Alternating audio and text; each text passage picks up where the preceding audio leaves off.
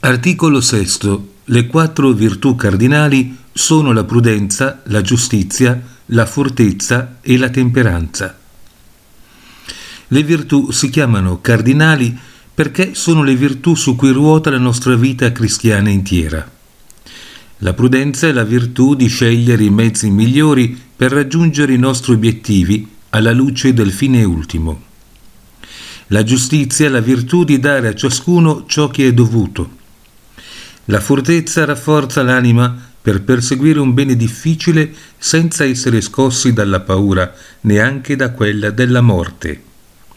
La temperanza modera l'inclinazione per il piacere, in particolare quello del gusto e del tatto.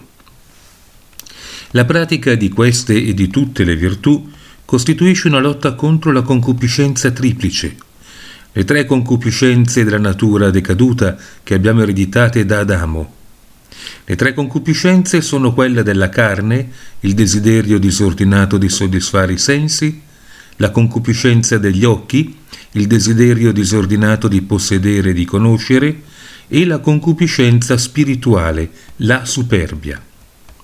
Il diavolo fu, per così dire, l'autore della triplice concupiscenza con la collaborazione di Adamo ed Eva. Questa concupiscenza si chiama anche semplicemente la carne. Il diavolo è il principe del mondo che è il luogo o le persone in cui si vive la triplice concupiscenza. Il mondo cerca di sedurci a se stesso o di terrorizzarci se resistiamo alla sua seduzione. La carne, il mondo e il diavolo costituiscono i tre nemici spirituali dell'uomo.